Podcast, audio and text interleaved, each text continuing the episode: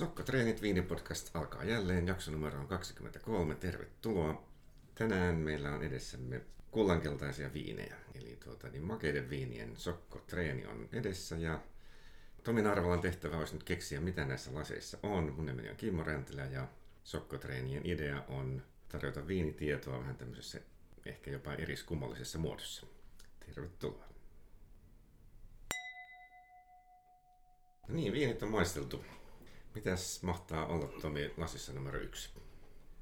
No, ensimmäinen viini tämmönen keskisyvä kullan keltainen, vähän rusehtavakin jopa väriltään ja tuoksu on semmoinen melko runsas. Olin ehkä löytäväni tämmöistä niinku hunajaa aprikoosia, vähän tämmöistä niinku aprikoosin marmelaadia, että ajattelin, että olisi vähän tämmöinen joku jalohomeinen viini kyseessä ja on siis makea viini.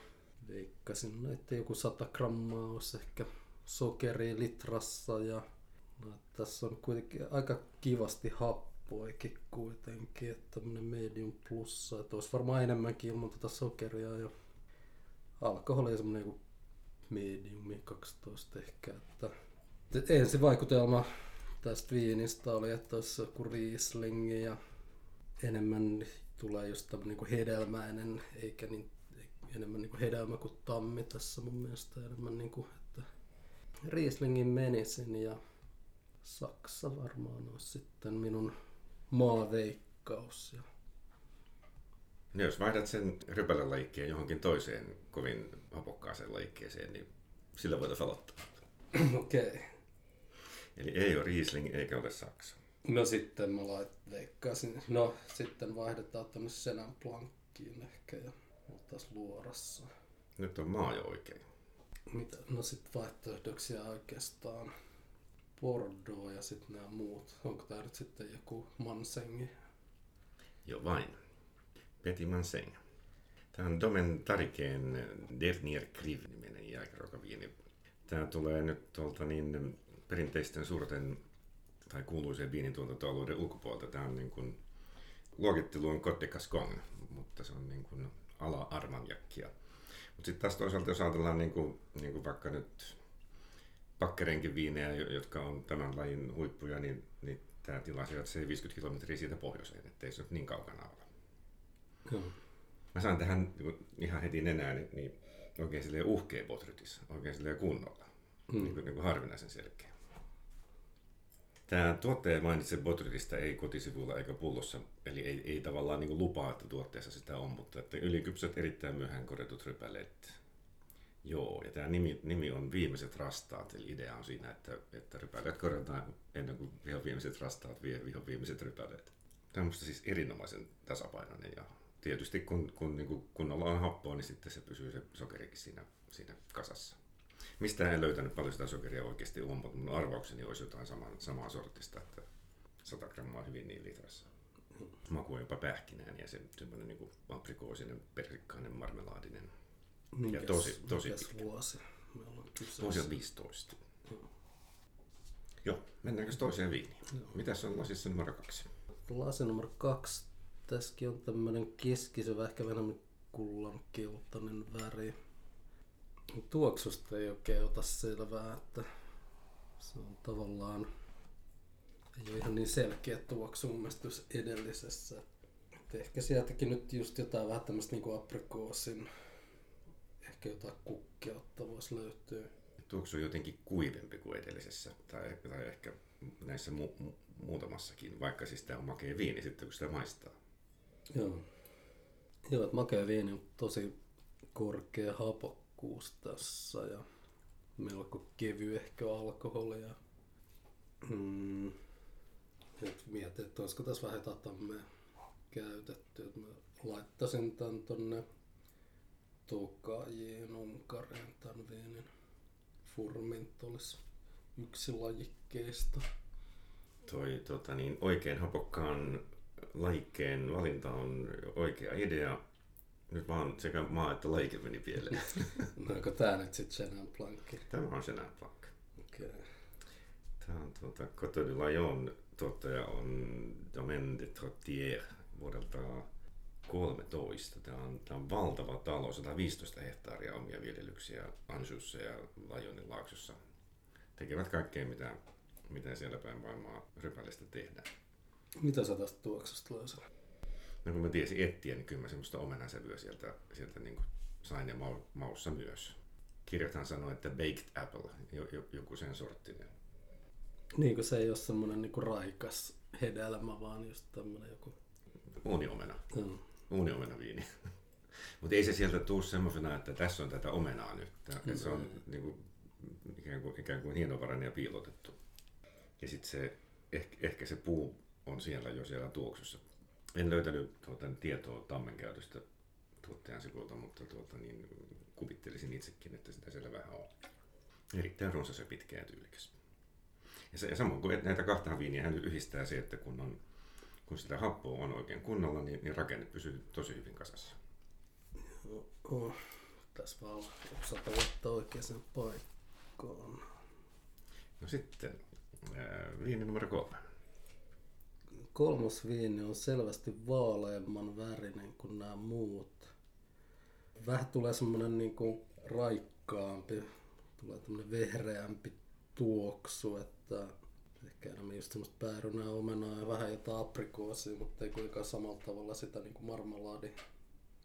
Että selvästi tämmönen kuivempi, raikkaampi ja paljon kuivempi tai vähemmän sokeria kuin noissa edellisissä. Tässä on varmaan enemmän siinä jossain niin 50 kieppeillä tai ja hyvin happoja, medium alkoholi ja enpäs tiedä, siis tää niinku kaikki, kaikki tässä niinku tuoksu ja rakenne niinku mulla viittaa enemmän ehkä tämmöisen Sauvignon Blanciin, mutta voisi olla joku tämmönen Late Harvest Sauvignon Blancki, mutta en kyllä keksi, että missä semmosia mistä päin maailmaa semmonen tulisi sitten. Että... Jos me jeesaan sen verran, että Sauvignon Blancia on tässä 10 prosenttia.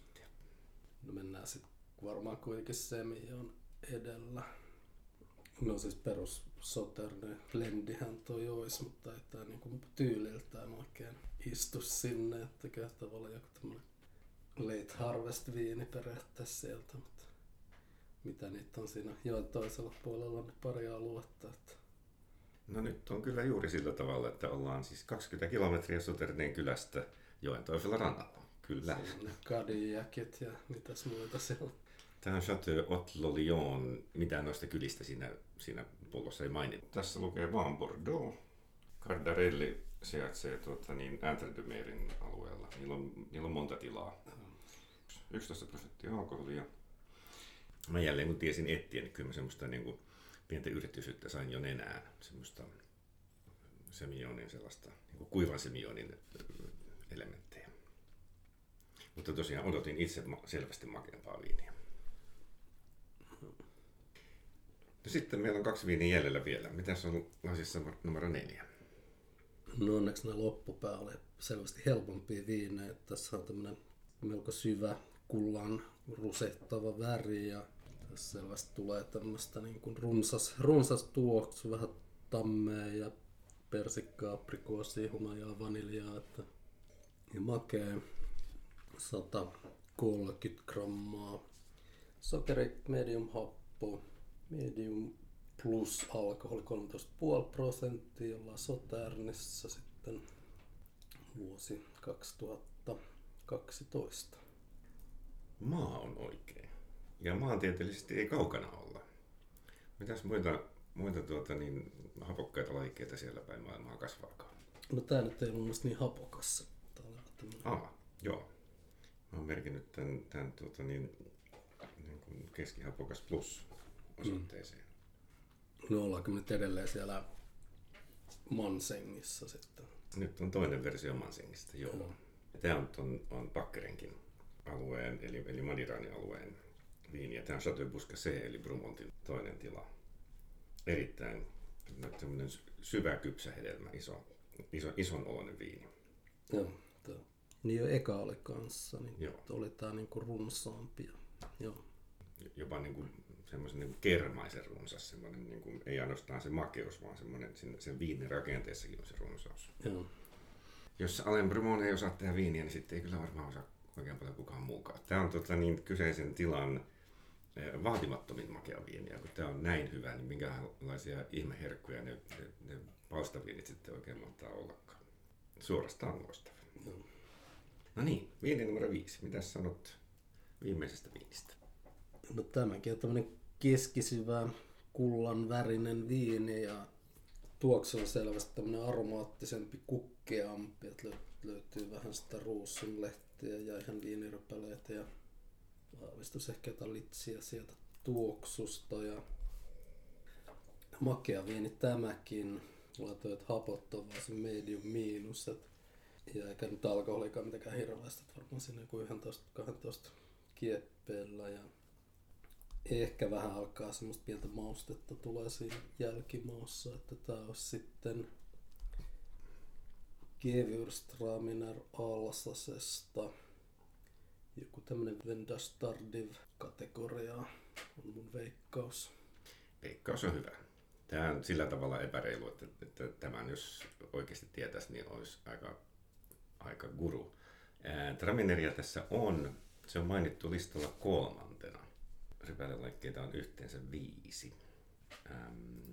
Tästä nyt osaisi sanoa? Tehdäänpäs näin. Tähän sekoitukseen on laitettu Sauvignon Blancia, Tramineria, Semionia, Rieslingiä ja yhtä paikallista lajiketta. Auttaako yhtään? Hetkinen, Sauvignon Blancki. Tramineria, Semionia ja Rieslingiä. Niin sitten jos mä sanon sen paikallisen lajikkeen, niin sitten se on helppo. Mutta että, auttaako veikkausta yhtään? Mm, no, ei tää ainakaan mikään Ranskan appellaatioviini sitten voisi olla. Ei olla Ranskassa. Eli selvästi auttoi. Joo, tota. No, mutta jos nyt sanot, että Tramineri, niin sitten mulla on Italiassa. Missäs päin Italiaa?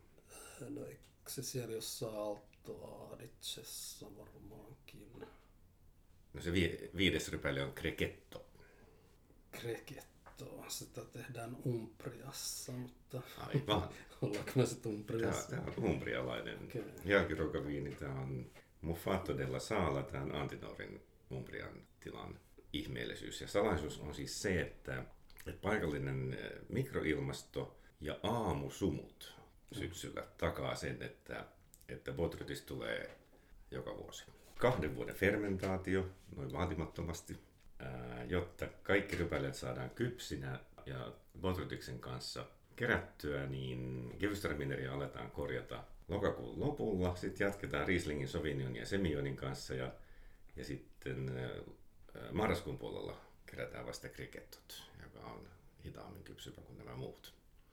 Näin, näin toimitaan ja, ja pelolla käydään siis ties miten monta kertaa, että kaikki saadaan niin kuin justiin niin kuin täydellisenä Eli taas se niinku urviet on pohjoispuolella. läheltä. Tai sieltä Ei läheltä, ole joo. kuitenkaan niinku urviet on. Ei, joo. Ja tuota, Allieri ja Tronkein tammea käytetään.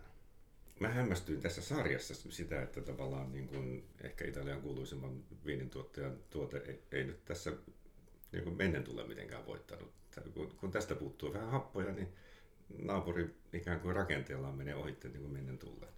Joo, enkä mä tätä niinku jalohometta sieltä niinkään, että jos tää ajattelee nämä kaikki rypälet on jalohomeisena poimittu ja vielä mitä tammessakin kypsynyt, niin ei se sieltä niinku sillä lailla niinku korostu mitenkään. Että on se tietenkin hienosti tehty, jos se ei niinku sieltä puske läpi, mutta Kyllä se siellä on ja se antaa sen semmoisen monipuolisuuden, mutta se ei, se ei niin kuin to, tosiaankaan tule silmille.